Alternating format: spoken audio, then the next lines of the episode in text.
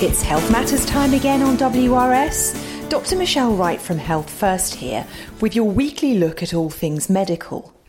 Your pee can tell you and doctors a fair bit about your health, but perhaps one of the most alarming things related to your pee is if you pass blood in your urine. What could this be? Should I get it checked out? Does it mean I have cancer? The answer is most of the time not. Hematuria, as we doctors call it, can be caused by a number of different things, but if you develop it, you should always get it checked out. The blood could be coming from a problem with your kidneys, the two organs that are constantly producing urine. It may also be coming from your bladder itself or from your urethra, the tube that connects your bladder to the outside world.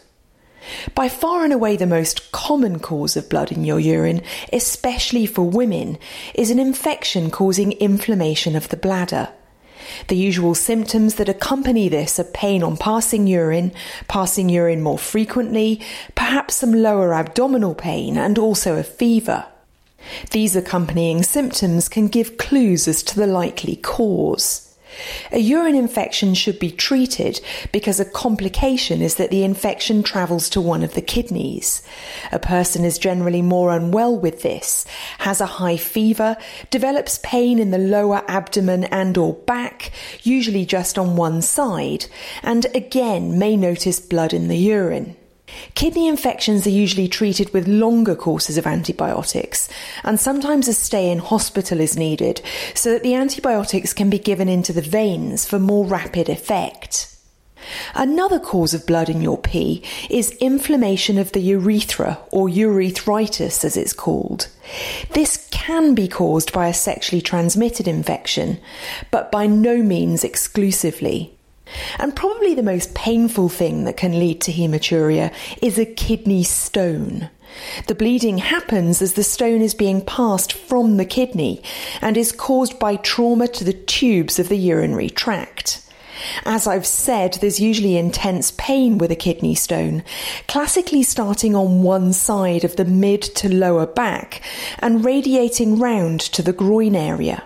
Not everyone who passes a kidney stone will see bright red blood in their urine, though.